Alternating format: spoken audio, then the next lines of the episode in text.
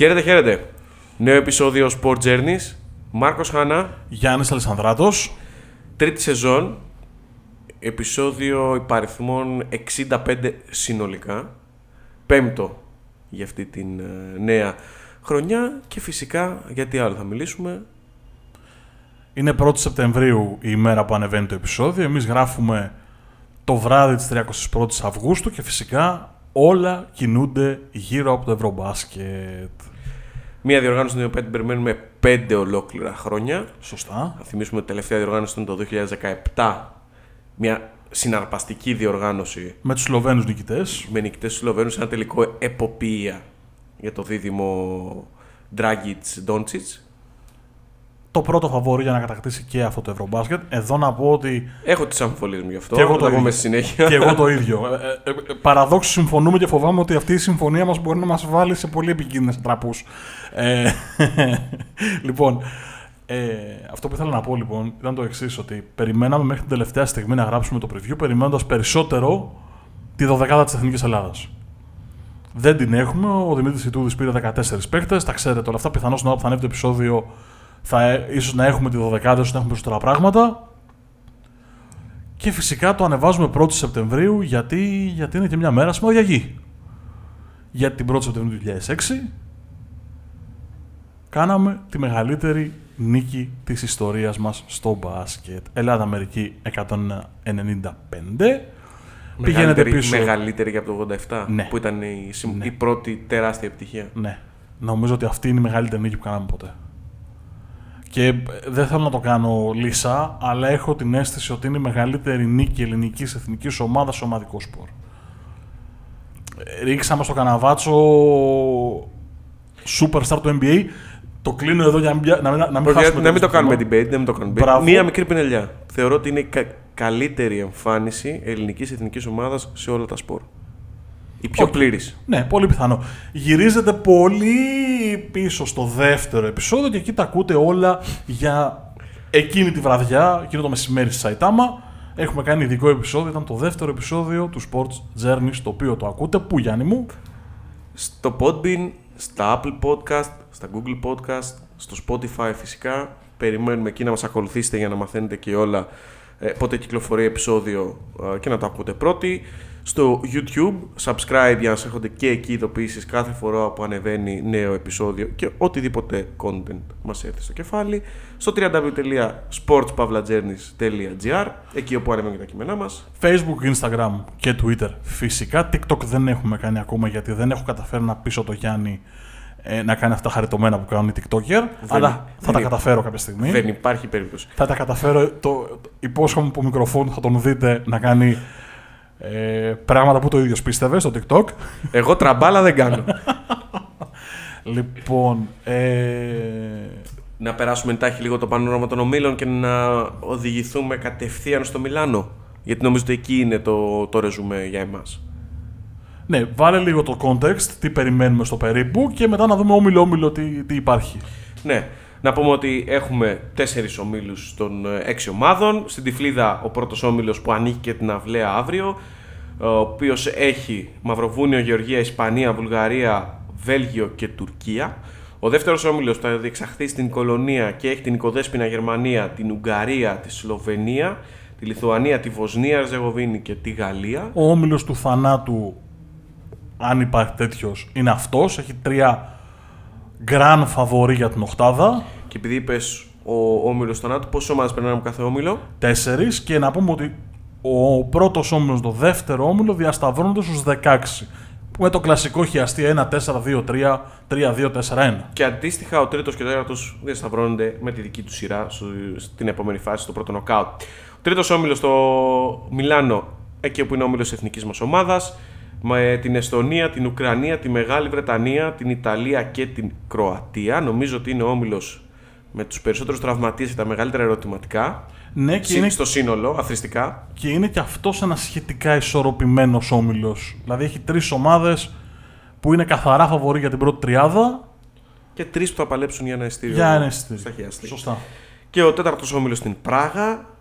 Ένας πολύ περίεργος όμιλος, εγώ θα πω. Με Ολλανδία, Πολωνία, Φινλανδία, Τσεχία, Ισραήλ και Σερβία. Εντάξει, παραγγελιά είναι αυτό για τους Σερβούς. Και για τους Τσέχους από εγώ. Κάτσε να δούμε τι θα γίνει το Σατοράνσκι. Πάμε, θα τα πούμε, θα πιάσουμε ομιλόμιλο. Λοιπόν, πάμε να δούμε την Ελλάδα και μετά τους άλλους τρεις. Ναι, εντάχει για να το κλείσουμε αυτό με τους ομίλους, να πούμε ότι όλα τα παιχνίδια στην Τυφλίδα θα γίνουν στο Olympic Palace, στο νεότευτο sports complex της Τυφλίδας. Λάνξες Αρένα, πανέμορφο γήπεδο στην Κολονία, θα φιλοξενήσει τον δεύτερο όμιλο. Το Mediolanum Forum στο Μιλάνο θα φιλοξενήσει την εθνική μας ομάδα, γνωστό γιατί εκεί παίζει η Αρμάνι στην Ευρωλίγκα. Και στην Πράγα η O2 Arena θα φιλοξενήσει τα παιχνίδια του τέταρτου ομίλου. Να πούμε η Mercedes-Benz Arena θα έχει την τελική φάση στη Γερμανία. Στο Βερολίνο. Ακριβώς, sorry. Λοιπόν, πάμε να δούμε Ελλάδα. Πάμε στον τρίτο όμιλο. Είπαμε εντάχει τους υπόλοιπους ομίλους και μετά την Ελλάδα. Τι προτιμάς? Ας ξεκινήσουμε την Ελλάδα που είναι και το ωραία.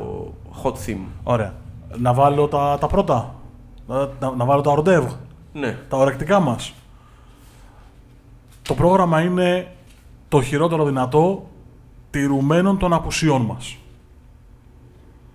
Γιατί ξεκινάμε την Παρασκευή με την Κροατία και το Σάββατο με την Ιταλία. Εγώ αυτά τα δύο μάτσα τα ήθελα τελευταία. Για τον απλούστατο λόγο ότι έχουμε τους τραυματισμούς του Σλούκα, του Παγιάννη, του Παπαπέτρου και του Κώστα του Κούμπο. Κανείς από τους. Μάλλον μόνο ο Παπαπέτρου είναι πιθανό να είναι ετοιμοπόλεμος την Παρασκευή το απόγευμα. Οι άλλοι τρεις δεν θα είναι ετοιμοπόλεμοι κατά πάσα πιθανότητα. Ο μοναδικός τους τρεις που έχει κάποιες ελπίδες είναι ο Κώστα του Κούμπο. Οι άλλοι δύο θεωρούνται δεδομένα εκτός για τα πρώτα μάτς και μένει να φανεί αν ο Δημήτρης Ιτούδης θα τους πάρει και τους 4 στη 12 ή αν τα ιατρικά team της Εθνικής και οι γιατροί θα ανάψουν κόκκινο φως σε κάποιον από όλους λέγοντας ότι πιθανότατα δεν θα προλάβει να είναι ούτε στα νοκάουτ.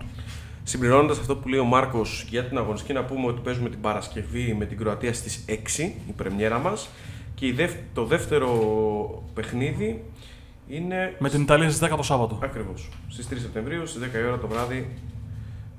Παίρνει στην Ιταλία. Ωραία. Πάμε. Τι είναι επιτυχία για την Ελλάδα? Συνολικά στην διοργάνωση, ναι, ή σε τα δύο πρώτα παιχνίδια? Γιατί το ξεκινήσαμε λίγο. Όχι. Με τι γυρίζει η εθνική, με τι μπαίνει στο αεροπλάνο της για να γυρίσει πίσω στη χώρα και λέμε είμαστε πετυχημένοι. Με τα δεδομένα που έχουμε τώρα και με τα ερωτηματικά που υπάρχουν, γιατί δεν ξέρουμε αν θα είναι έτοιμοι και αν θα μπορέσουν να αποδώσουν, το να φτάσουμε στο δεύτερο χιαστή. Είναι ικανοποιημένο. Είμαι οκ. Okay.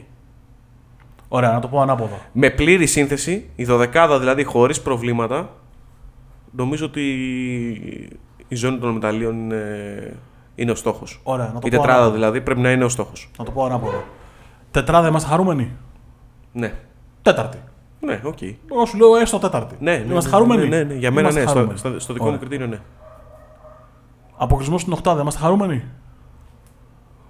Υπάρχουν δύο σκέψεις εδώ, όπως το έθεσα με τα κριτήρια. Δηλαδή, αν πάμε χωρίς ψηλό εν τέλει, γιατί ο Παπαγιάννης δεν μπόρεσε να ανταποκριθεί, υποτροπιάσει, υπάρχουν πολλά πράγματα. Και δεν δούμε και τους τέσσερις, ή τους δύο ή τους τρεις από τους τέσσερις στο παρκέ, νομίζω ότι θα είναι ok. Αν είμαστε full pension σε σπασιόν, όπως μου αρέσει να λέω, νομίζω ότι αποκλεισμός στην οκτάδα θα είναι αποτυχία. Βέβαια υπάρχουν πολλά. Πολλές παράμετροι. Δηλαδή, σε τι χιαστή πάνω θα πέσεις. Εκεί θέλω να πω ότι αν η Ελλάδα βρεθεί στις πρώτες δύο θέσεις του ομίλου, το χιαστή της, τον 8, είναι με Γαλλία, Σλοβενία, Λιθουανία. Με αυτόν τον όμιλο τέλος πάντων. Το οποίο θα έχει βγάλει κάποιον τρίτο-τέταρτο από τον πρώτο όμιλο, που εντάξει δεν θα είναι η Τουρκία και η Ισπανία πιθανότατα. Άρα συζητάμε ότι θα είναι λίγο πιο αδύναμη. Άρα το πιθανότερο είναι να πάρουμε κάποιον από τον Λιθουανίας-Γαλλίας. Κάπως έτσι το μονοπάτι. Ναι.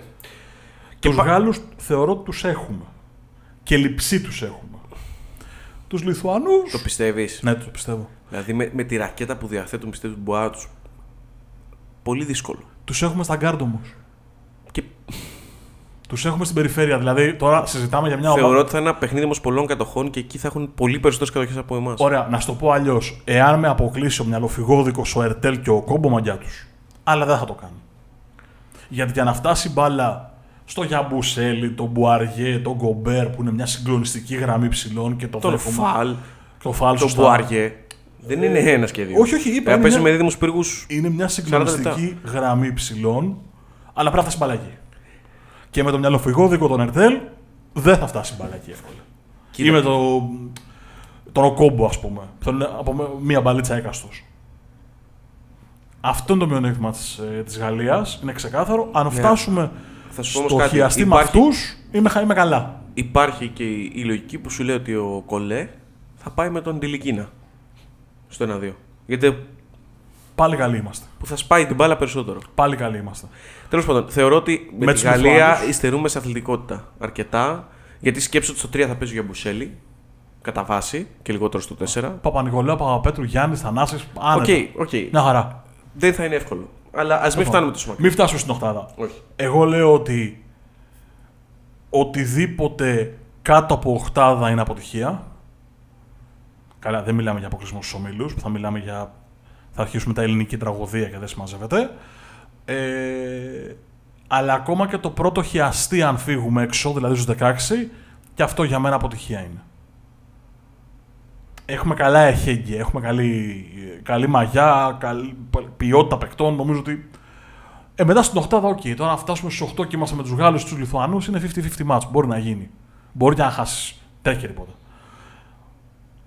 Πού πιστεύεις ότι. Καλά, okay, πού θα στοχεύσουν οι αντίπαλες άμυνες, στο Γιάννη. Γιατί γράφει ένα τέταρτο και δεν έχουμε πει τίποτα για το Γιάννη.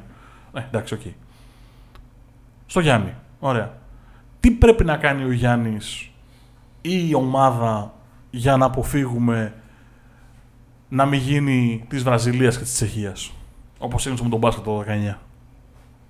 Νομίζω ότι πρέπει να αποδεχτούν όλοι το ρόλο του Γιάννη.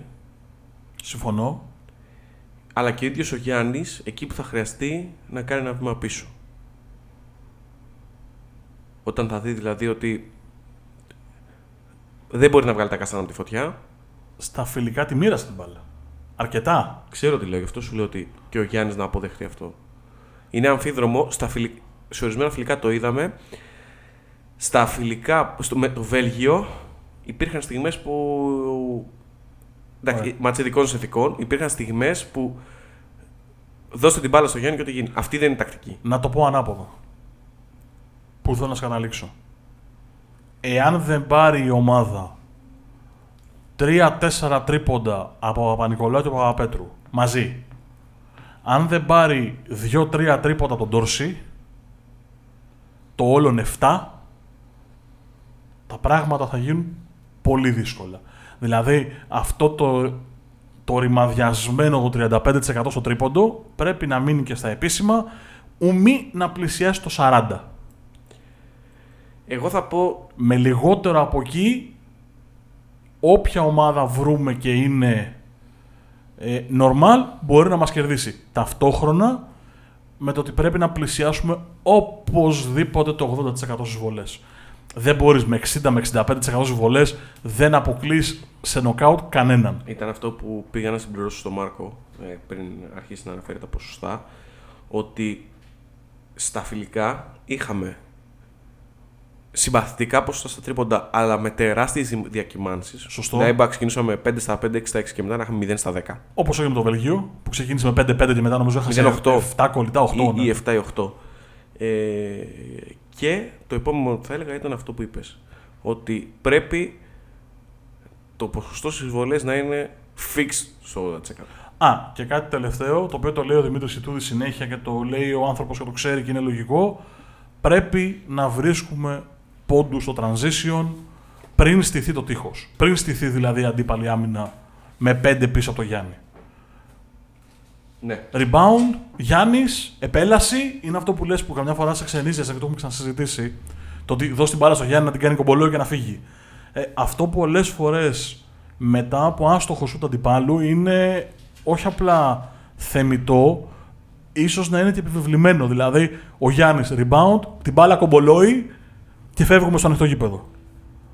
Γιατί έτσι θα βρούμε, δηλαδή, αν βρίσκουμε 20 πόντους στο ανοιχτό γήπεδο, κάνουμε τη ζωή μας πολύ πιο εύκολη. Δεν συζητάω. Μια παρένθεση γρήγορη, γιατί ίσως να φιλορωγούμε και να πηγαίνουμε εξής από θέμα σε θέμα. Είναι κομβικό το αν ο Παγιάννης μπορεί να παίξει. Θα μας αλλάξει τον τρόπο άμυνας, θα μας αλλάξει τον τρόπο επίθεσης. Θα ανοίξει πάρα πολύ το γήπεδο. Θα ανοίξει το γήπεδο. Είναι ο μοναδικός 7-footer που έχουμε που μπορεί να παίξει τόσο καλά τις αλλαγές. Για μένα παίζει καλύτερα από το Γιάννης στις αλλαγές, αλλά αυτός είμαι εγώ. Μιλάω για την Ευρώπη, όχι για την Αμερική. Για εδώ. Ναι, για το FIBA μπάσκετ, ο Παπαγιάννης πιθανώς στο κεφάλι του να έχει καλύτερα αποθηκευμένες τις πληροφορίες των αλλαγών σε σχέση με τον Γιάννη. Βέβαια, μπορεί ο Γιάννης ακριβώς επειδή είναι ένας σφουγγάρι που μαζεύει πληροφορίες πάντα, σε όλα αυτά τα φιλικά να έκανε το ίντερ που έπρεπε να κάνει και να τον δούμε στα επίσημα να κάνει αυτό που πρέπει. Αλλά κρατάω μια επιφύλαξη. Θεωρώ τον Παπαγιάννη κομβικό για το τι θα συμβεί. Είναι αυτό που είπαμε, ότι αν ήμασταν πλήρεις θα είχαμε διαφορετική προσέγγιση αυτή τη στιγμή και τακτικά στο μυαλό μας. Ναι, σίγουρα. Τέλος πάντων. Οι υπόλοιποι. Ιταλία, Κροατία δηλαδή. Θεωρώ ότι οι Εστονοί, οι Ουκρανοί, η Μεγάλη Βρετανία. Εύκολα δύσκολα. Θα τους ξεπεράσεις. Τα φαβορί θα τους καθαρίσουμε. Δηλαδή οι Ιταλοί, οι Κροάτες και εμείς, αυτούς τους τρεις κατά πάσα πιθανότητα θα τους τελειώσουμε. Κοίταξε. Βλέποντας τώρα το roster της Κροατίας, γνώριμα πρόσωπα, δεν σε τρομάζει κάτι. Είναι καλή ομάδα, έχει πολύ ταλέντο. Θέμα στους ψηλούς, ναι, για μένα. Δηλαδή, μετά το Ζουμπάτς, το χάος. Αφήνω έξω τον Μπογκντάνοβιτς, είναι μια ειδική περίπτωση. Είναι τεσσάρι, στο 5 έχουμε πρόβλημα. Στην περιφέρεια, ποιοι έχουν πάει το δρόμο. Ο Χεζόνια με το Σιμών. Είναι μια ομάδα. Και αυτοί με ιδιαιτερότητες. Δηλαδή. Οι Κροάτες είναι μια ομάδα, γι' αυτό δεν τους θέλω στην πρεμιέρα. Και το λέω πολύ σοβαρά. Γι' αυτό δεν τους θέλω στην πρεμιέρα. Για τον απλούστατο λόγο ότι είναι ένα σύνολο το οποίο μπορεί να μπει στην πρεμιέρα χωρίς να έχει πλακωθεί ακόμα. Γιατί κάποιοι θα πλακωθούν, αυτό είναι σίγουρο. Και να σου κάνει ζημιά. Γιατί θα μπουν χωρίς άγχος, γιατί είναι Κροάτες, γιατί είναι ο τρόπος που παίζουν, γιατί είναι ταλαντούχοι, για χιλιαδιό. Αν όμως τους έχεις τραβώσει κανένα δυο παιχνίδια και τους έβρισκες τέταρτη αγωνιστική, μπορεί να είχαν η ίδια λύση. Έχουν σοβαρό θέμα από το 6 και πίσω. Συμφωνώ. Δεν έχουν τόσο μεγάλο βάθος. Δεν έχουν καθόλου βάθος από εγώ. Αν μου επιτρέπεις να πούμε εντάχει το ρόστερ. Έχουμε τον Πέρκοβιτς, τον Ζαλίνι Σμιθ, ο οποίος είναι και ο naturalized της υπόθεσης, Πρικάτσιν, που είναι ο πιτσιρίκος, μόλις 20 ετών, κάνει πρεμιέρα σε Ευρωμπάσκετ, Σίμον, γνωστός και με εξαιρεταίος, Χεζόνια τα ίδια, Σάριτς τα ίδια, Ζούμπατς και Μπογκντάνοβιτς. Είναι επί της ουσίας οι 5 που θα βλέπουμε στο παρκέ.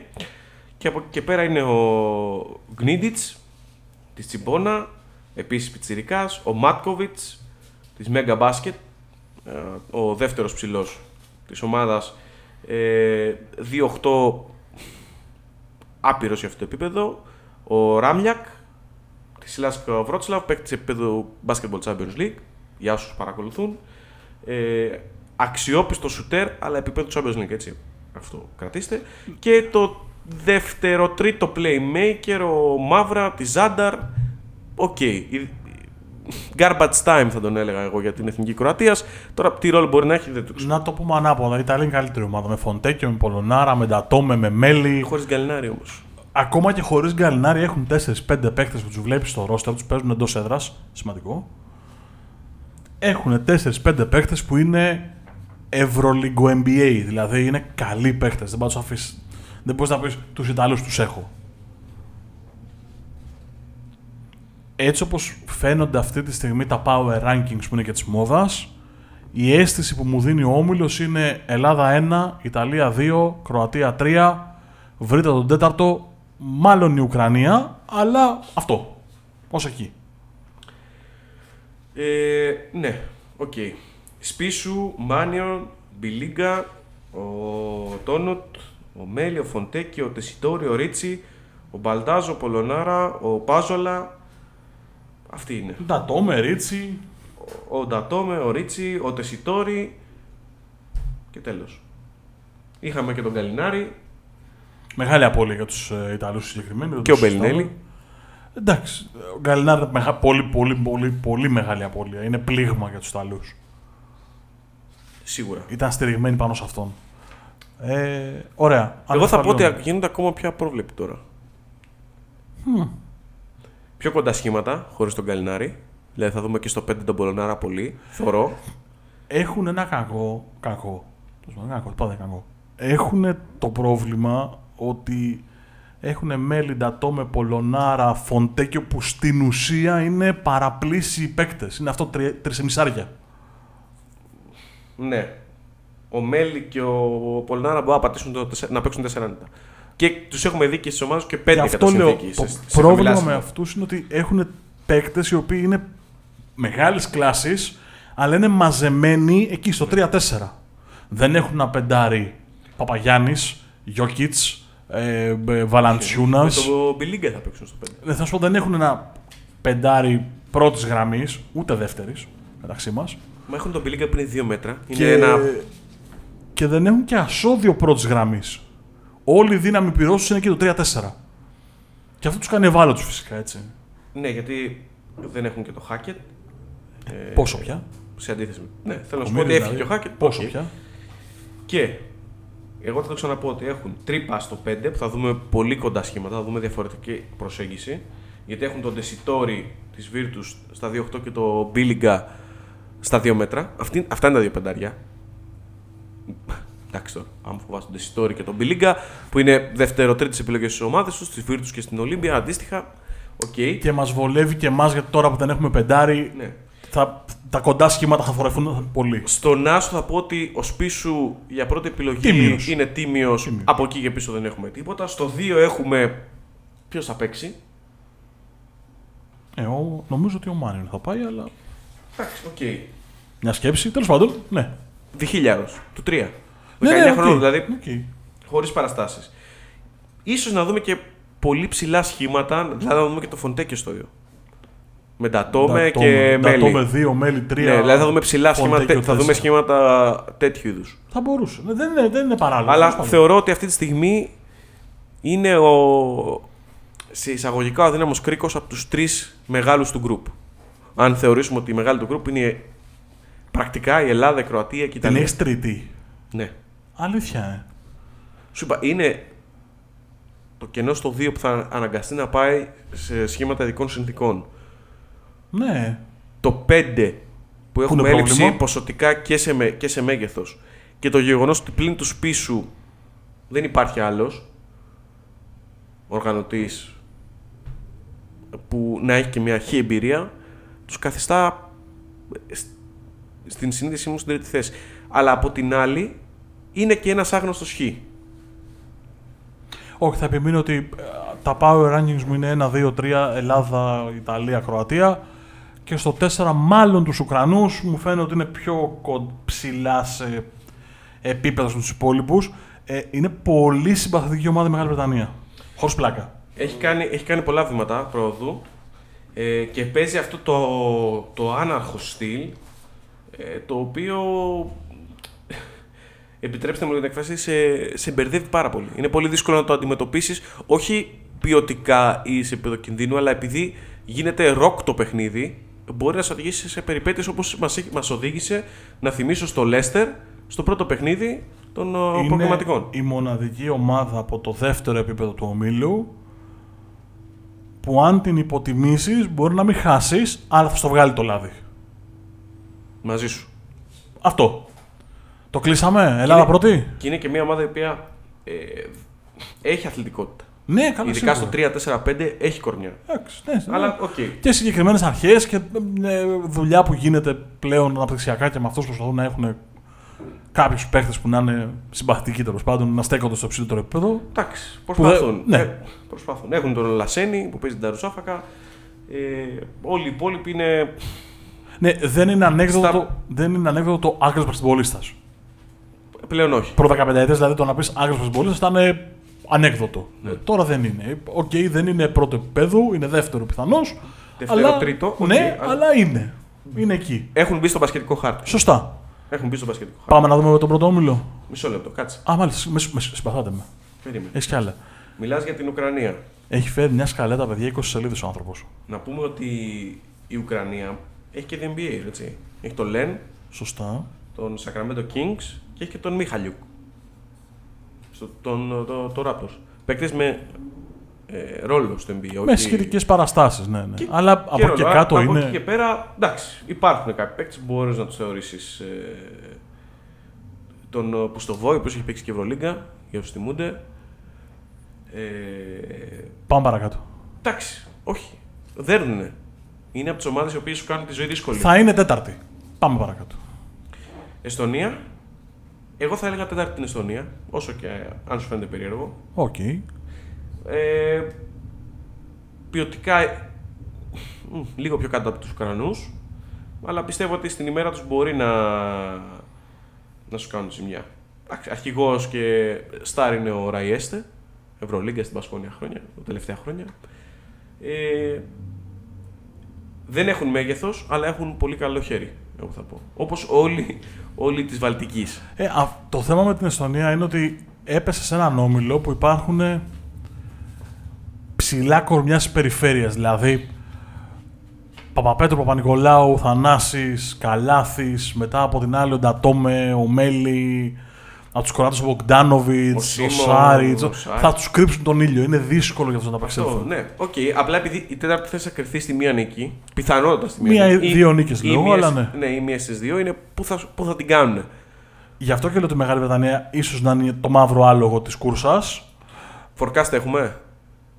Φορκάστα κάνουμε τετράδα. Έτσι για το. Ελλάδα, Ιταλία, Κροατία και νομίζω η Ουκρανία. Αυτό. Εκεί παίζω. Αν έπρεπε να βάλω κάτι με αυτή τη σειρά. Εγώ θα βάζα Ελλάδα, Ιταλία, Κροατία και Εστονία έτσι για το ονόρε. Είπαμε ότι. Εντάξει. Α, δεύτερη την Ιταλία τώρα. Όχι, είπα συνολικά ποιες θα είναι. Στις τρίτες δεν είπα. Οκ. Δεν είπα ακριβώς forecast. Ελλάδα, Κροατία, Ιταλία, Εστονία. Οκ. Ωραία. Τελειώσαμε. Πάμε πρωτόμιλο. Πάμε πρωτόμιλο. Ωραία. Για να σε δω. Λοιπόν, όμιλος Τυφλίδας, Μαυροβούνιο, Γεωργία, Ισπανία, Βουλγαρία, Βέλγιο, Τουρκία. Μαύρο άλογο για μένα οι Βούλγαροι. Μαύρο άλογο για μένα οι Βέλγοι. Πάμε. Δεν ξέρω. Πολύ συμπαθητική ομάδα. Την είδαμε και στα μάτς των παραθύρων. Να σου πω κάτι, είναι μια ομάδα η οποία ναι, έχει αρχή, μέση και τέλος. Σετ παιχνίδι, ναι. Θα φορεθεί πολύ. Αλλά με αυτό το σετ παιχνίδι ακριβώς μου φαίνεται πολύ δύσκολο να επιβιώσει απέναντι στους Βούλγαρους που λόγω Βεζέγκοφ ασχολούμαστε λίγο παραπάνω και βλέπουμε το τι συμβαίνει. Είναι μια ομάδα η οποία είναι ροκ και έχει επιλογές και μιλάμε τώρα για μάτς, σε ένα μάτς Βέλγιο-Βουλγαρία, όχι σε ένα μάτς ας πούμε Βουλγαρία-Ισπανία, ξέρω εγώ. Εγώ να ξέρεις εδώ, σε αυτό τον όμιλο, έχω βάλει τα λεφτάκια μου για το μαύρο άλογο της διοργάνωσης, όχι του ομίλου. Ξέρω ποιο είναι αυτό. Για να σε δω. Τους Τούρκους. Ναι. Οι Τούρκοι λοιπόν θεωρώ ότι θα περάσουν πρώτοι από αυτό το συγκεκριμένο όμιλο. Συμφωνώ απολύτως. Αχ, πολύ συμφωνούμε. Πολύ συμφωνούμε και θα καταποντιστούμε στον Ελίσποντο. Με το συμπαθητικό Εργίνα Ταμάρια, πολύ καλό ρόστερ. 2 φορές ο αθλητής Ευρωλίγκας. Τέλος. Τα λέει όλα. Δεν έχω από τίποτα άλλο. Εγώ να πω τώρα ότι με όλη τη συμπάθεια που τρέφω στην Ισπανία προβλέπω ότι θα κονταροχτυπηθεί με τους Γεωργιανούς και τους Μαυροβούνιους για το δεύτερο εισιτήριο. Για τη δεύτερη θέση. Όχι, η Ισπανία θα είναι εύκολα δεύτερη. Πολύ μεταβατικό περίοδο, πολύ μεταβατική φάση. Τους είδα από κοντά στο φιλικό με την Εθνική, τους είδα ξανά λίγο στα παράθυρα, τους είδα και λίγο με την Ελλάδα στην Ισπανία. Οι Ισπανοί, όσο και αν δεν τους γουστάρουμε, γιατί μας έχουν πληγώσει πολλάκις, όσο και αν λέμε, είναι μια ομάδα η οποία παίζει το ίδιο μπάσκετ, το ίδιο πράγμα 20 χρόνια τώρα, 15 χρόνια τώρα. Τους είδα δηλαδή στο Ακρόπολης και έλεγες ότι αν βγάλεις τις φανέλες και τους βάλεις μια φανέλα μόβα, ας πούμε, και πεις τι ομάδα είναι αυτή που βλέπω μπροστά μου, θα πεις είναι μια ισπανική ομάδα.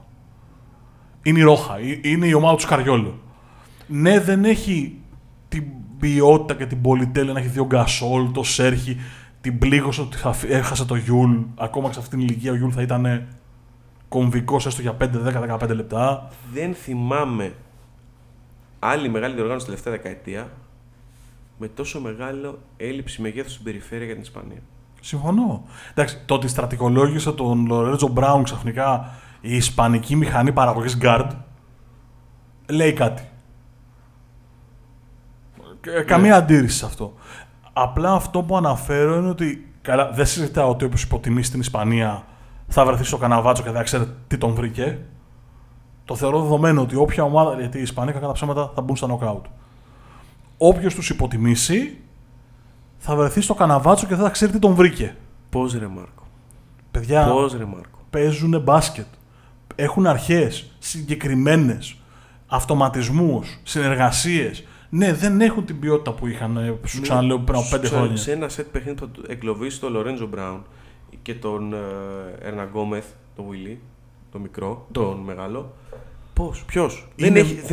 Θες να σου πω ότι σε προηγούμενες οργανώσεις έλεγες ότι okay, θα τους εγκλωβίσω και έλεγες, ωραία, στην ημέρα του αυτό θα με διαλύσει. Ξεκινάει και έλεγες παίκτες, οι οποίοι μπορεί να κάνουν μόνο τους διαφορά. Τώρα τι. Κοιτάς δηλαδή και λες το ρόστο. Λορέντζο Μπράουν, Χάιμε Μπραντίγια, Ρούντι Φερνάντεθ, ο Αροστέγι. Μπριθουέλα, με συγχωρείτε, ο Χάιμε Φερνάντεθ, ο Ντίαθ, ο Σάιθ, ο Γκαρούμπα, τα αδέρφια Εναργόμεθ και ο Πάρα. Και λες τώρα, πάμε 50-50 σε ένα set match. Ποιος θα με νικήσει. Θα σου πω απλά ότι έχει δύο παίχτες πάνω τα 30, μόνο. Οκ. Okay.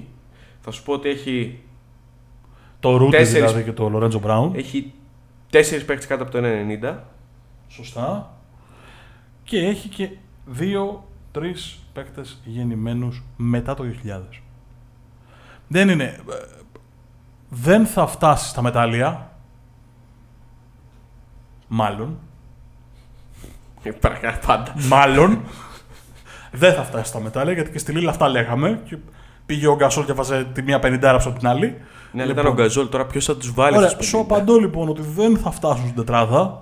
Μάλλον, να κρατηθεί αυτό, θα το χρειαστούμε 18 Σεπτεμβρίου, να λέμε ότι ο Μάρκος έλεγε μάλλον. Ξεσκαλύπτομαι με αυτούς με τους πάντους, θα καλύπτεστε, δεν βγαίνει άκρη αλλιώς. Αλλά όποιος τους υποτιμήσει στους 16 ή στους 8, μπορεί να βρεθεί στο καναβάτσο και να μην ξέρει τι τον χτύπησε. Απλά το κακό με την Ισπανία, ξέρεις ποιο είναι, ότι είναι στον πρώτο όμιλο. Πιθανώς θα βγει δεύτερη. Για τους Ισπανούς, δηλαδή, το match με την Τουρκία την τελευταία αγωνιστική είναι must win. Γιατί αν φτάσουν να παίξουν τελικό πρωτιά με τους Τούρκους και βγουν δεύτεροι, θα πάρουν τον τρίτο του δεύτερου ομίλου. Δηλαδή κάποιον εκ των Λιθουανίας, Σλοβενίας, Γαλλίας. Εγώ θα βάλω και τη Γερμανία. Καλή ομάδα Γερμανία, θα το συζητήσουμε μετά. Το κρατάω. Πολλοί συμφωνούμε σήμερα, έχω πρόβλημα. Μάλλον έχω βρει τίτλο του επεισοδίου. Οι Ισπανοί θα είναι δεύτεροι. Οι Τούρκοι θα είναι πρώτοι. Λάρκιν, Χαζέρ, Μπιτίμ, Οσμάν, Σαϊμπίρ, Μαχμούτογλου, ο Καμπατσά, ο Τουντσέρο, ο Ανλίο Κορκμάζ, ο Σενγκούν και ο Οσμανί. Εγώ θα πω ότι από αυτούς έχουμε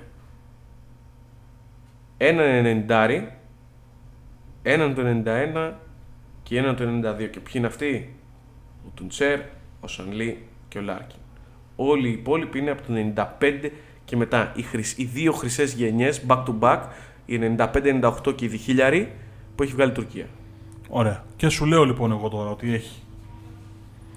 Ο Χαζέρ είναι χαρά παίχτης. Ας το Χαζέρ στην άκρη. Ο Οσμάν μέσα στους πιθανούς MVP του τουρνουά. Αν μακροημερεύσει η Τουρκία. Πεχταράς. Κορκμάζ εξίσου. Γεμάτες σεζόν με πάρα πολλά παιχνίδια στο NBA και πλέον φαίνεται και με την εθνική η σιγουριά με την οποία παίζει. Σανλί, Μπαρτσελώνα, πρωταθλητής Ευρώπης με την ΕΦΕΣ. Μπαρτοκαπνισμένος.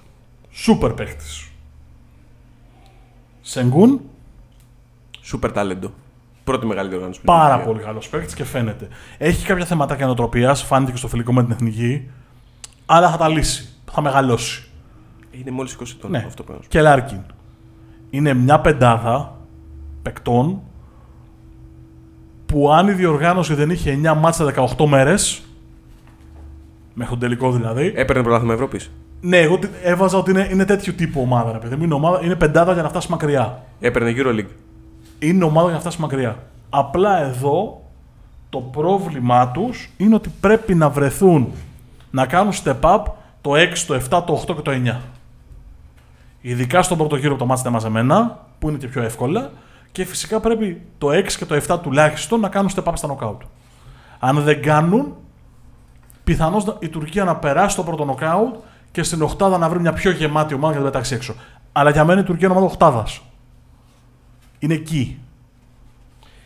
Εμένα μου αρέσει η Γεωργία και που την είδα. Και έχει και παίκτες οι οποίοι μπορούν να κάνουν step up και να την πάνε στα νοκάουτ. Δηλαδή, έχει τον Μπιτάτζε.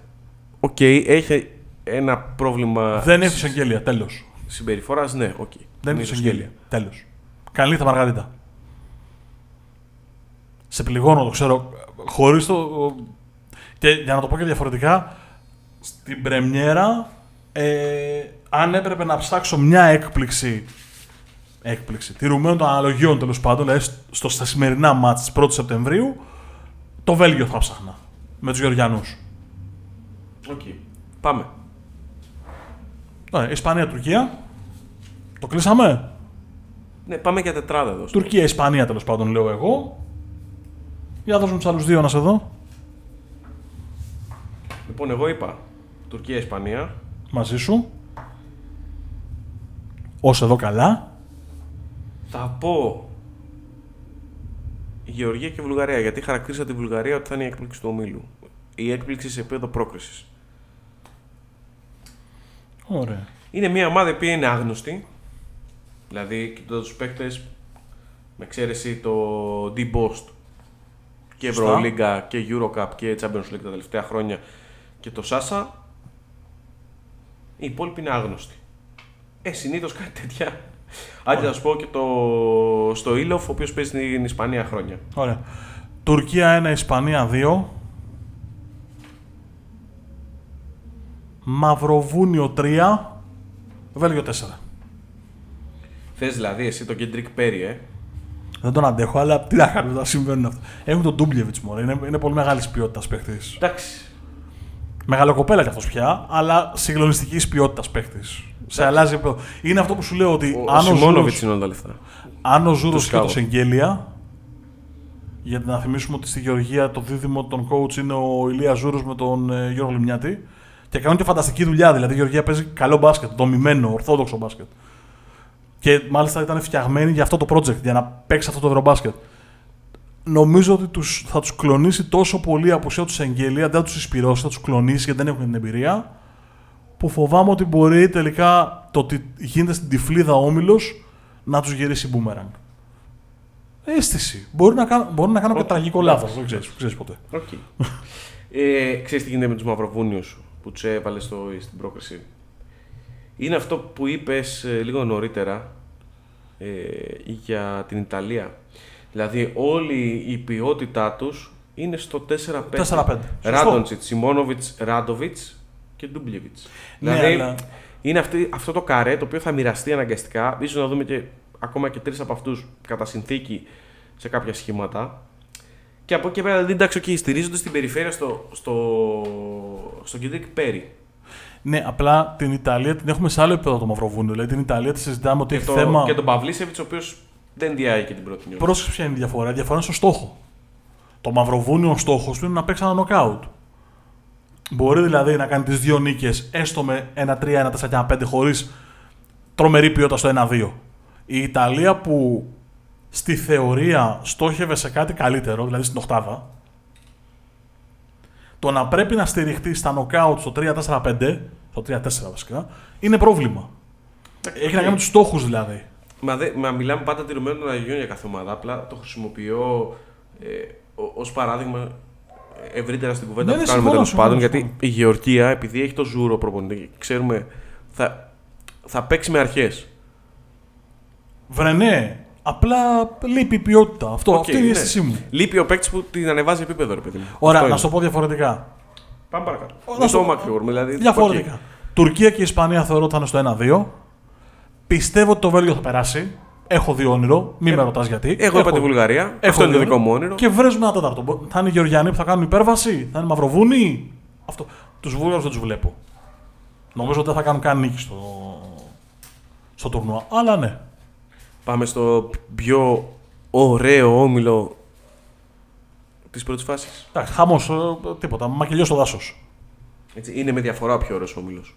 Συμφωνώ. Γιατί έχει. Ναι, μεν έχει μια ξεκάθαρη πρώτη τετράδα που δεν ξέρουμε απλά τη σειρά. Αλλά έχει και δύο ομάδες οι οποίες θα δώσουν και αυτές το κάτι της τους. Όσο και αν είναι δευτεροτρίτης γραμμής, δηλαδή οι Βόσνοι και οι Ούγγροι. Ο όμιλος, είπαμε, είναι στην Πολωνία. Ρόλο οικοδεσπότη παίρνουν οι Γερμανοί και έχουν μαζί τους την πρωταθλήτρια Ευρώπη στη Σλοβενία, τη Λιθουανία, τη Γαλλία, τη Βοσνία και. Ποιον? Έλαντε. Α, είπα να δώσω ένα δραματικό τόνο. Δεν ήταν. Δεν το έκανε επίτηδες. Ήταν για να δώσω δραματικό τόνο. Με συγχωρείτε, δεν το ήθελα να σε μπλέξω έτσι. Εγώ ξέρω ότι οι Βόσνοι με τον Κεφάτο Νούρκιτς θα είναι κακός μπελάς και για τους τέσσερις που είναι τα grand favori. Οι Ούγγροι ρίχνουν παραδοσιακά πολύ ξύλο. Είναι ποιος θα είναι σε κακή βραδιά για να τους κάνει τσιμιά. Και έχουμε από εκεί πέρα τέσσερις ομάδες που κάλλιστα θα μπορούν να φτάσουν στη ζώνη των μεταλλίων, θα πω εγώ. Μ' αρέσει πάντως που την κακομοίρα την Ουγγαρία δεν την αναφέραμε ποτέ, έτσι. Όχι, την ανέφερε. Α, την είπες, εντάξει. Γιατί, λέω, γιατί έτσι την αφήσαμε τους κακομοίρους, τους Μαγιάρους. Πού να ξεκινήσουμε από τους οικοδεσπότες. Ναι, και είναι καλή ομάδα. Με Μαουντολό, με Φόικτμαν. Καλή ομάδα. Σε εισαγωγικά είναι η επιτομή της σύγχρονης ομάδας. Γιατί το λέω? Γιατί τους είδα σε 2-3 παιχνίδια, έχουν πολύ καλό spacing. Συμπαθητικός ότι έχει κάτι τρελό, αλλά είναι πολύ αθλητικοί και τρέχουν το γήπεδο πολύ καλά. Δηλαδή και ο Σρέντερ και ο Λό και ο Βάγνερ. Σωστά. Και από εκεί πέρα και ο Μπαμ που έρχεται από πίσω. Εντάξει, έχουν ένα παιδί ο οποίος κατά τη ρακέτα θα μαζέψει πολλά rebound και θα ρίξει πολύ ξύλο. Το λέω με πόνο ψυχής, αλλά αυτά τα τουρνουά τα κρίνουν οι κοντοί. Και με Λό, Σρέντερ, Μπαμ, είναι μια περιφέρεια που είναι πάνω από συμπαθητική. Έχουν και τον Ντάις, το Φόικτμαν από κάτω που είναι επίσης πολύ καλοί παίχτες. Φόικτμαν με εκατοντάδες χιλιόμετρα στην Ευρωλίγκα, ο Ντάις με play-off εμπειρία στο NBA. Τελικούς περιφέρειας. Ναι, καλή ομάδα. Πολύ πολύ καλή ομάδα. Και αυτή, ας πούμε, συγγνώμη Γιάννη μου, σε διακόπτω συνέχεια. Το λέω αυτό και λες ότι παίρνεις το μικρόφωνο εσύ για το σολάρο τους η ώρα.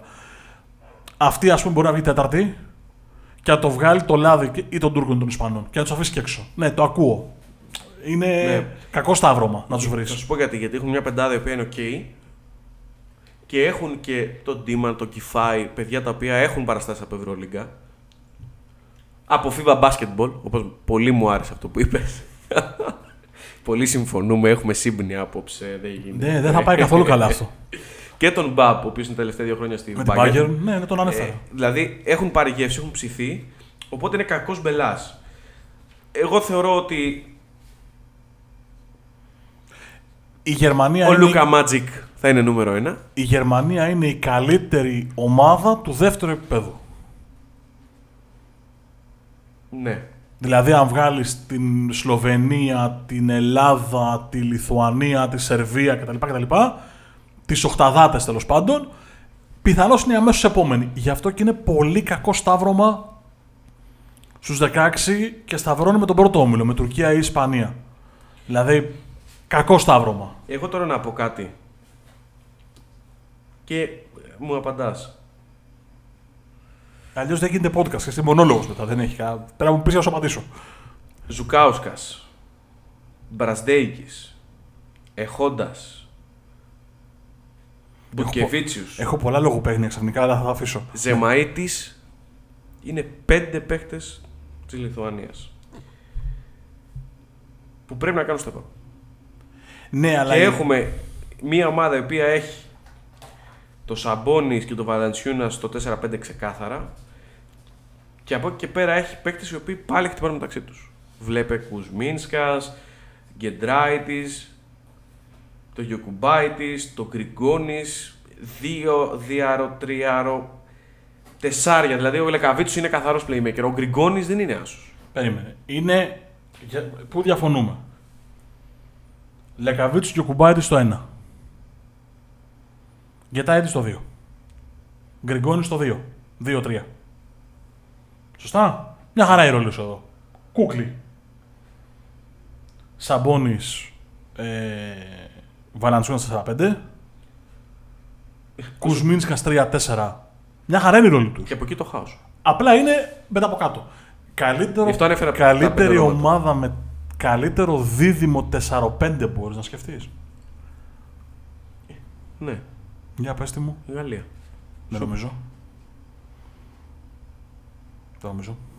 Που αργέ Γκομπέρ λες εσύ. Όχι. Για Μπουσέλε. Γκομπέρ. Για Μπουσέλε Φαλ. Όχι. Έχουν, πρόσεξε. Σαμπόνις Βαλαντσιούνας είναι και ποιότητα και ποσότητα. Ναι. Για δίδυμο μίλησα. Δύο παίχτες. Σαμπόνις Βαλαντσιούνας είναι Παναγιά βοήθεια. Το αμέσως επόμενο μπορούσα να σκεφτώ. Γιάννης Παπαγιάννης. Αυτό πήγα να σου πω. Μπράβο. Δηλαδή, το αμέσως επόμενο. Απλά δεν το είπα γιατί ο Παπαγιάννης είναι στο μετέχνιο. Το αμέσως επόμενο πιο ποιοτικό δίδυμο από αυτούς τους δύο είναι ο Γιάννης με τον υγιή Παπαγιάννη. Ναι, γεια σας. Βλάντιμιρ Λούσιτς Γιόβιτς εδώ. Όχι. Μπιέλιτσα Γιόβιτς εδώ. Όχι. Γιόκιτς. Ναι. Όχι. Γιόκιτς, ναι, οι υπόλοιποι είναι πιο κάτω. Γιόκιτς Μιλουτίνοφ εδώ. Είναι πεντάρια, ρε. Σου λέω για 4-5. Ένα 4-5 παίζουν. Θα σου πω ότι φέτος είδαμε πολλά πεντάρια να παίζουν 4-5. Δεν μπορώ να παίξω ο Γιόκιτς Μιλουτίνοφ. Καταρχήν υπάρχει ο Πέσιτς. Ναι. Νομίζω ότι θα πάθει ζημιά αν βάλει να κάνει κάτι τέτοιο. Θα πούμε για τους Σέρβους. Έχουμε διάφορα. Εντάξει. Λούκα Ντάκετς είναι απ' την άλλη το καλύτερο δίδυμο άσων. Άσο 2. Άσον. Τους δύο άσου βάζω. Δηλαδή... Εντάξει. Επειδή θα συνυπάρχουν θα είναι άσο 2. Ξέρεις ποιο είναι το κακό με την Ελλάδα. Κακό. Καλό είναι, αλλά μένει να αποδειχθεί το παρκέ. Ότι πάντα υπάρχουν καλύτερα δίδυμα από τους δικούς μας, αλλά το αμέσως επόμενο δίδυμα είναι το δικό μας. Δηλαδή, Ντράκετς Ντόντσιτς. Το επόμενο είναι. Καλά τη Λούκα. Δηλαδή, τι να κάνουμε τώρα. Γιάννης Παπαγιάννης. Ναι, το Σαμπόνις Βαλαντσιούνας είναι καλύτερο. Το αμέσως επόμενο είναι αυτό όμως. Κοιτάξτε να δεις τώρα, οι Σλοβαίνοι θα πάνε, έχουν το τρίπτυχο του 17, έτσι. Ντράγκιτς, Ντόντσιτς, Πρέπελιτς, που έκανε τρομακτικό τουρνουά το 17. Σωστά. Και είναι ένας, επιτρέψτε μας την έκφραση, κλασικός κολοχεράς. Μουρλός, τίποτα, του γιατρού. Εντάξει, και από εκεί πέρα είναι ο Τόμπι συμπαθικός, πολύ άργος βέβαια στο 5. Αλλά βλέπεις ότι έχουν μια ομάδα η οποία απειλεί από την περιφέρεια. Δηλαδή, στείνονται στο τρίποντο. Και ο Τσάντσαρ θα είναι. Αυτοί 4-5 είναι. Αυτό είναι όλο. Ναι, ο Τσάντσαρ και ο Μπλάζιτς. Ο Γιάκα Μπλάζιτς. Αυτή είναι. Κλασικά. Που είναι και αρχηγός ομάδας. Η ένστασή μου για τη Σλοβενία είναι. Προφανώς φέρτε μου μάτια να βλέπω τον Λούκα. Και κάθε φορά που θα περνάει τον Ατλαντικό και θα έρθει στην Ευρώπη τον βλέπουμε, θα ισχύει ότι ισχύει για τον Γιάννη. Φέρτε μου μάτια να βλέπω γιατί δεν ξέρω πότε θα τους ξαναδώ. Δεδομένο έως εδώ. Οκ, συμφωνώ. Ωραία. Εγώ λέω ότι σε ένα τουρνουά 18 ημερών και 9 αγώνων οι Σλοβαίνοι είναι λίγοι ποσοτικά. Και δεν θα μπορέσουν να κρυφτούν στο 8-4 τελικώς. Εγώ θα πω στο 4 μέχρι το 8, ανέλογα και τα σταυρώματα. Σωστό. Στον ημιτελικό. Να το πω διαφορετικά, δεν θεωρώ ότι οι Σλοβαίνοι είναι τόσο grand φαβορί για να πάρουν το Ευρωμπάσκετ όσο φαίνεται και όσο το συζητάμε. Τα αφήνω εκεί. Okay. Θα βγουν πρώτοι στον όμιλο. Με το να μου κάνεις νεύμα, ναι, δεν το έχετε κανένα, μου έχεις απαντήσει. Είπα, το έχω πει και πριν. Η Σλοβενία θα πάρει Λούκα Μάντζικ πρωτιά. Ωραία. 2 Γαλλία. Αρνούμε να δεχτώ ότι. Επιτέλους, Παναγία μου, επιτέλους διαφωνούμε. Λιθουανία 2, πάμε. Εγώ λέω Γαλλία. Ωραία. Έχεις ξεχάσει, γιατί είπες για τον Ερτέλ και τον Οκόμπο, αλλά έχεις ξεχάσει ότι υπάρχει και ένα Σεβάν Φουρνιέ. Στο 2-3 δεν θα διαχειρίζεται αυτός τις μπάλες. Στο 2 δεν θα διαχειρίζεται τις μπάλες. Πρέπει να πάρεις την μπάλα από το μυαλοφυγόδικο. Ωραία, ναι. Να σου πω κάτι. Έχεις την πεντάδα που ξεκινάει η Γαλλία. Βρε, σούπερ είναι. Σούπερ. Επέλεγχεται από τον πάγκο. Και δεν είναι καν ο ρόλος του βασικού. Και μην ξεχνάς ότι ο μυαλοφυγόδικος βρήκε και τα έκανε εκεί που τα έκανε αυτά. Σε μια Ρεάλ η οποία δεν ήταν κρατεά, τον είχε ανάγκη και το έπαιζε ιστορία. Καλά, πάντα έτσι ήταν ο Ρετέλ, δεν άλλαξε. Όχι, δεν άλλαξε. Απλά θέλω να σου πω ότι ήταν πιο έντονο αυτό σε μια περίεργη κατάσταση για τη Ρεάλ. Η οποία βέβαια έφτασε τελικό Ευρωλίγκας, αλλά οκ, ήταν λίγο περίεργες οι συνθήκες. Θεωρώ το κόμπο Ρετέλ είναι η αχίλιος φτέρνα της Γαλλίας. Ναι, δεν θα τους δεις μαζί στο παρκέ. Όχι, δηλαδή, γενικώς. Ο τρόπος που θα πρέπει να πάρουν αποφάσεις αυτοί οι δύο. Θα υπάρχει και ο Μαλεντόν, τον οποίο πιστεύει πολύ, ταλαντούχος, άγουρος γι' αυτό την τελική φάση για να πάρει την μπαγκέτα. Υπάρχει ο Φουρνιέ, υπάρχει ο Αλμπισί. Ο Αλμπισί μέτριας, δεύτερης γραμμής. Τι ύψος έχει ο Αλμπισί? Ό,τι και ο Λεκαβίτσιος. Μπράβο. Που ποντάρε στο 2. Τι ύψος έχει ο Ερτέλ? Okay. Τι ύψος έχει ο Κόμπο?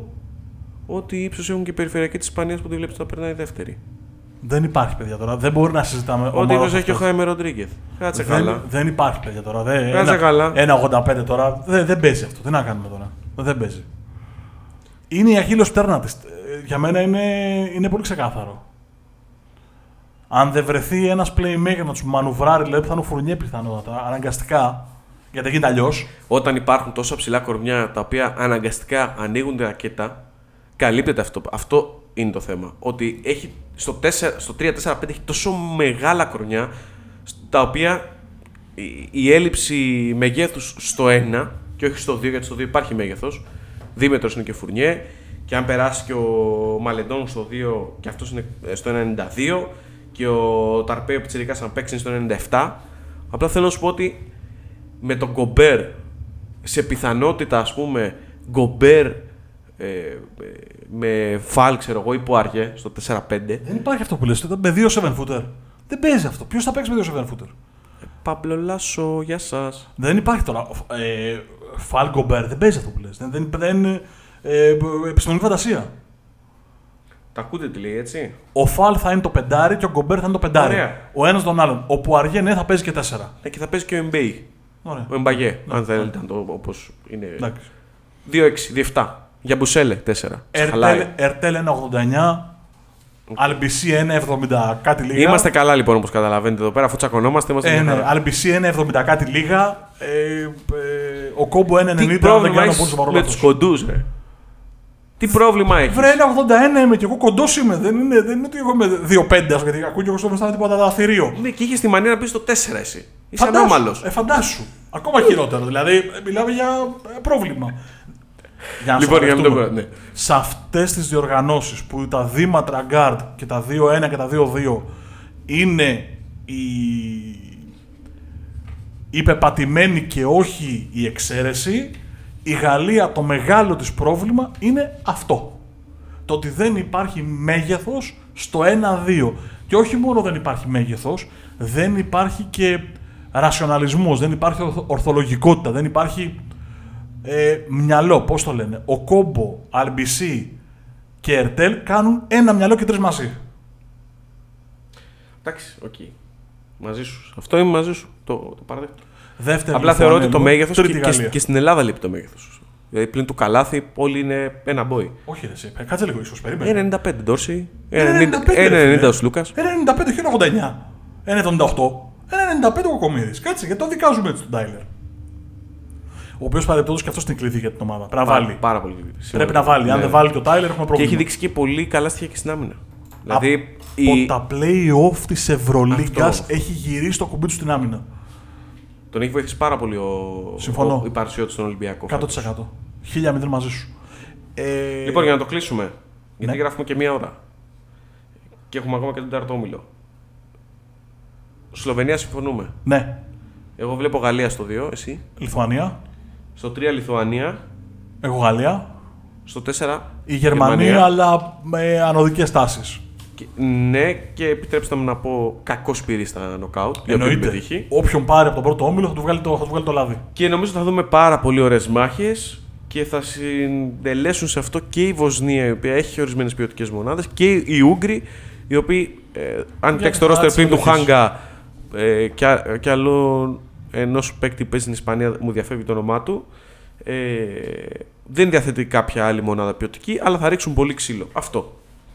Νομίζω ότι απλά τα outsider αυτού του ομίλου, οι αδύναμοι αυτού του ομίλου, θα συνεισφέρουν στο να δούμε ωραία μάτς.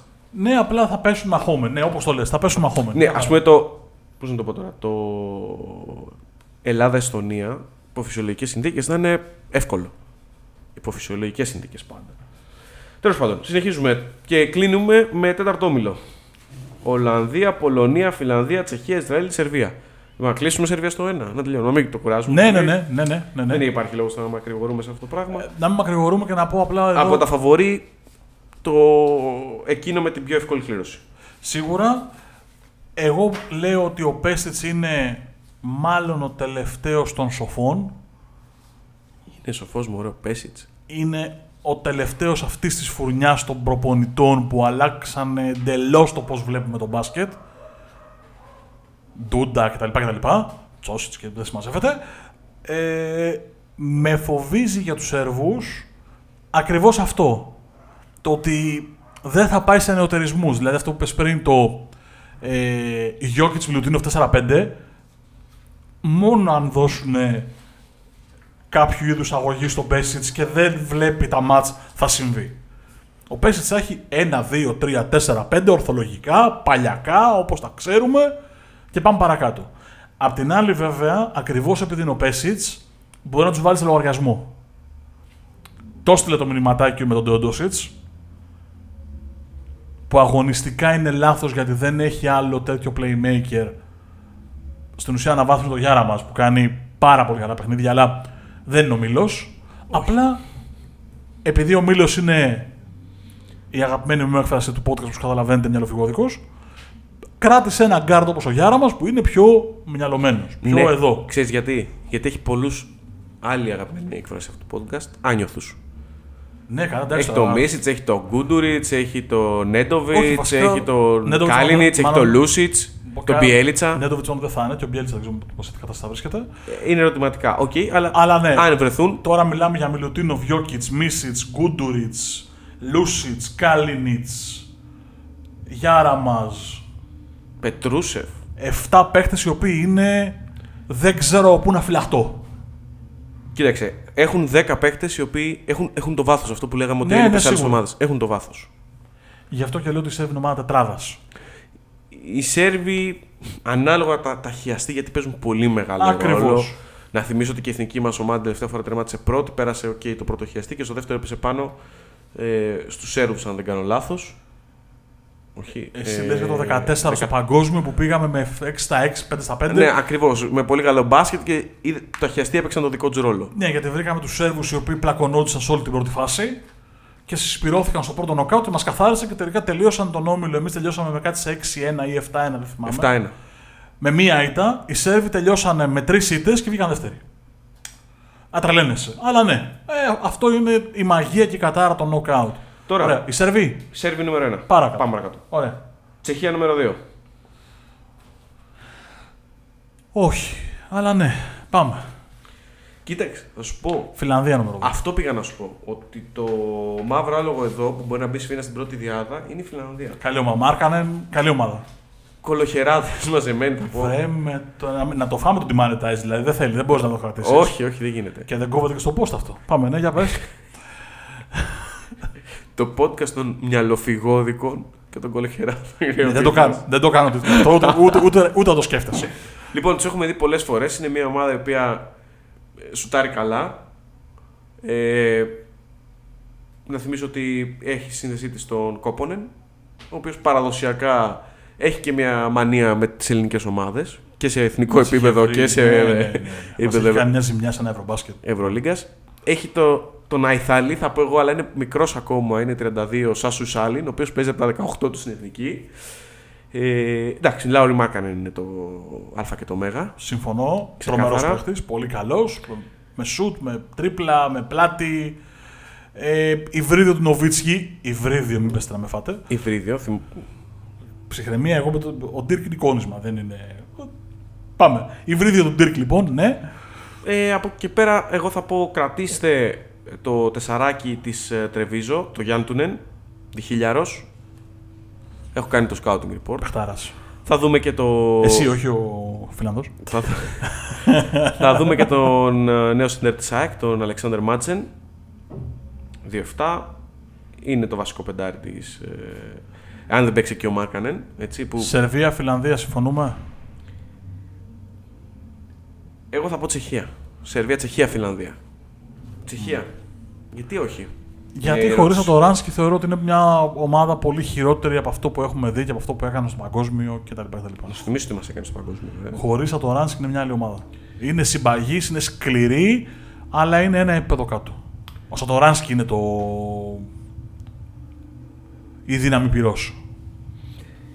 Εγώ επιμένω πάντα στις ομάδες όπου απουσιάζει το μεγάλο αστέρι ότι είναι πολύ πιο δύσκολο να τις διαβάσεις. Δηλαδή θυμίζω ότι εμάς μας σκότωσαν άλλοι παίκτες. Ναι, κάτι Άουντα, κάτι Χρούμπαν, ναι, Άουντα κτλ. Ωραία. Τους οποίους τους προτιμάμε παραδοσιακά, αλλά okay. Εντάξει, τώρα έχει και τον Γκρέιτσι. Θα τον δούμε και στο NBA με την Οκλαχώμα. Βέσελη πιθανώς, ναι. Έχει Βέσελη, έχει το αντιτουριστικό αλλά πάντα αποτελεσματικό Μπάλβιν. Ναι. Με κάποιο τρόπο αποτελεσματικό. Σερβία 1. Φιλανδία 2. Ισραήλ, Πολωνία 3-4 χωρίς να ξέρω την κατάταξη. Τσεχία εκτός. Τσεχία εκτός. Αν δεν έχεις το Ράνσκι, έτσι. Αν έχεις το Ράνσκι, την κάνω την κουβέντα ότι μπορεί να μπει στην τετράδα. Πιστεύεις ότι οι Ισραηλινοί. Με Αυντίγια και με τα λοιπά, ναι. Θα πω ότι. Και οι Πολωνοί που επίσης το μαύρο άλογο μου. Ξέρεις, δεν υπάρχει. Από το 3 και μετά είμαστε οκ. Αλλά ούτε εδώ υπάρχει playmaker, δηλαδή ο Μπλαντ είναι 1,80. Είναι από τις ομάδες που δεν τις πιάνει το μάτι σου. Γι' αυτό είναι συμπαθής. Τέλος πάντων. Εντάξει. Θεωρώ ότι υπάρχει έλλειψη μεγέθους. Πολύ συμπαγής στη Τσεχία και χωρίς το Ράνσκι. Με το Ράνσκι είναι εύκολα στην τετράδα. Εγώ θα τους βάλω στην τετράδα και χωρίς το Ράνσκι. Και θα κλείσω λέγοντας Σερβία. Άντε να συμφωνήσουμε Φινλανδία, Τσεχία και Ισραήλ. Okay. Εγώ παραβάζω και τους Πολωνούς μέσα. Σκληρή ομάδα, καλή ομάδα. Πάμε για κλείσιμο σιγά σιγά δηλαδή. Ναι, εντάξει, προσπαθώ να δω λίγο τους Πολωνούς. Δεν σου γεμίζει το μάτι. Δεν μου το γεμίζει. Εντάξει. Okay. Δεν έχει σημασία. Okay. Δεν έχει να λέει. Η ζωή είναι σκληρή και ο μπακλαβάς γωνία που λέει και η λαϊκή ρίση.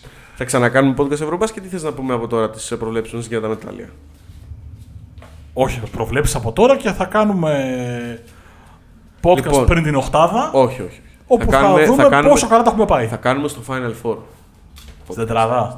Εντάξει. Γιατί έχουμε πει και για οκτάδες τα λοιπά. Που θα δείξει πόσο καλά έχουμε πάει και πόσο καλά τα διαβάσαμε όλα. Δηλαδή ποτέ, ως συνήθως. Ναι, πάμε παρακάτω. Ακούω. Τετράδα. Τετράδα, Σερβία, Σλοβενία, Τουρκία και θέλω πάρα πολύ να πω Ελλάδα, αλλά δεν θα πω Ελλάδα. Τι θα πεις όμως αυτήν. Ναι, ξέρω. Μου λείπει μία. Πρέπει να πεις τώρα, κάτσε. Η Λιθουανία, αλλά δεν έχω δει όλα τα σταυρώματα. Για να μην έχω πει κάτι που δεν ισχύει. Τετράδα Σερβία, Σλοβενία. Παύση αεροπλάνο Βύσσινο. Ελλάδα. Και εκεί τώρα είναι πολλές οι υποψηφίες. Είναι άστα να πάνε σου λέω τώρα. Δύσκολο. Νομίζω ότι πάμε για ένα ευρωμπάσκετ ακόμα και με τόσους τραυματισμούς πολύ υψηλής ποιότητας. Πολύ υψηλής έντασης και θεωρώ ότι από τους. Θα τολμήσω και θα πω Γαλλία. Έτσι. Okay. Όνειρο. Δεν το πιστεύω τόσο πολύ. Απλά για να καλύψουμε και το μεγάλο κενό που κάναμε, θα πω Γαλλία.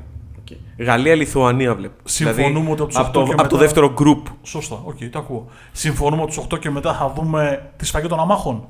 Ναι. Πάμε δηλαδή πραγματικά θα δούμε πολύ μεγάλα μάτς. Πολύ μεγάλες μάχες. Από τους 8 και μετά είναι μην κανονίσετε τίποτα. Για τα φαβορί.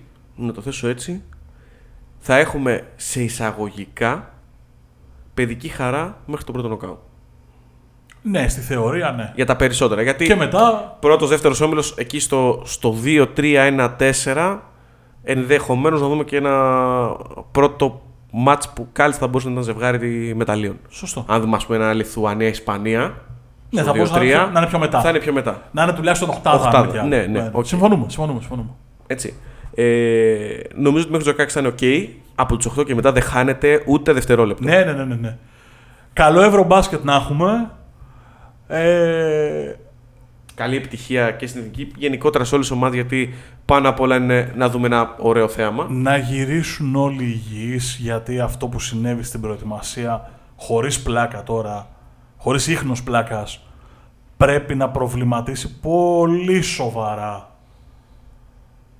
όσους ασχολούνται με το καλεντάρι και με τον τρόπο διεξαγωγής των αγώνων κτλ.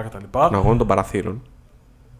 Γενικώς, πάρα πολλοί τραυματισμοί, δηλαδή πόσο καλύτερη θα ήταν η διοργάνωση αν είχαμε τον Καλινάρη, το Σεγγέλια, τους 4 Έλληνες που πιθανώς θα μπουν κάποια στιγμή, αλλά ήταν υγιείς και πλήρως έτοιμοι για να παίξουν, το Γιούλ. Πρέπει να το βρούμε αυτό. Κάτι γίνεται λάθος εκεί. Είναι πάρα πολλοί τραυματισμοί και δεν είναι τυχαίο. Γιατί δεν τους παθαίνει μια ομάδα. Βλέπεις ότι βγαίνουν τραυματισμοί σε όλες τις ομάδες ανεξαιρέτως. Τέλος πάντων, άλλη κουβέντα. Πού μας ακούει ο κόσμος. Όλα αυτά που είπαμε, τη 1 ώρα και 6-7 λεπτά που γράφουμε.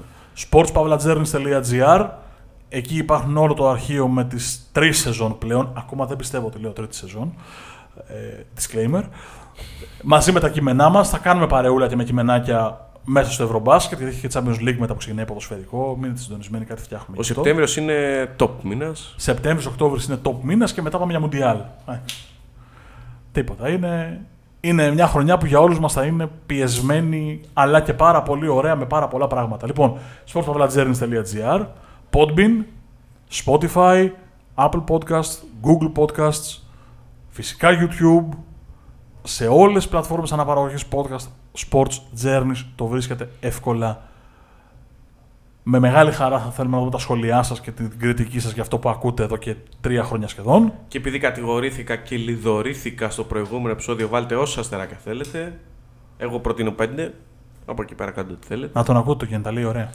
Λοιπόν, απέναντί μου βρισκόταν ο κύριος Γιάννης Αλισανδράτος. Στην έτερη όχθη της ορθογώνιας αυτής της τραπέζης που γράφουμε, ο Μάρκος Χανά. Μέχρι την επόμενη φορά να είστε καλά. Γεια σας.